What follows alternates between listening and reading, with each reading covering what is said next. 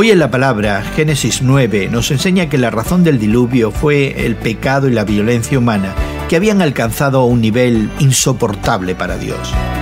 Puesto que Dios había prometido no juzgar más a la tierra con un diluvio, ¿qué podría mantener bajo control tal violencia humana? Bueno, en este capítulo se le dio a la sociedad humana la responsabilidad de frenar la violencia y defender la justicia.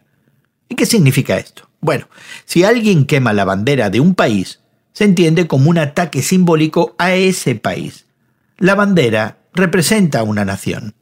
De manera similar, si una persona comete un asesinato, es un ataque contra Dios porque los humanos fueron creados a la imagen de Dios.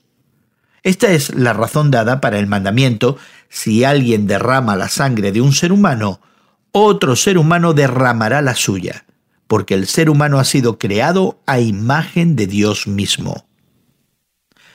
Dios también estableció un pacto con Noé, su familia y con todos los animales en el arca. Dios prometió que nunca más destruiría la tierra con un diluvio. Cada vez que vemos un arco iris en el día de hoy, recordamos justamente la promesa de Dios. El relato del diluvio también nos recuerda que habrá un juicio final sobre la tierra y que sólo después de ese juicio habrá paz duradera. Jesús ofrece esa paz para tu corazón en el día de hoy. ¿Por qué no te acercas a Él pidiendo paz para tu alma?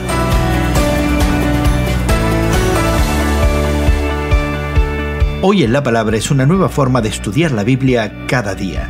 Encuentra Hoy en la Palabra en tu plataforma de podcast favorita.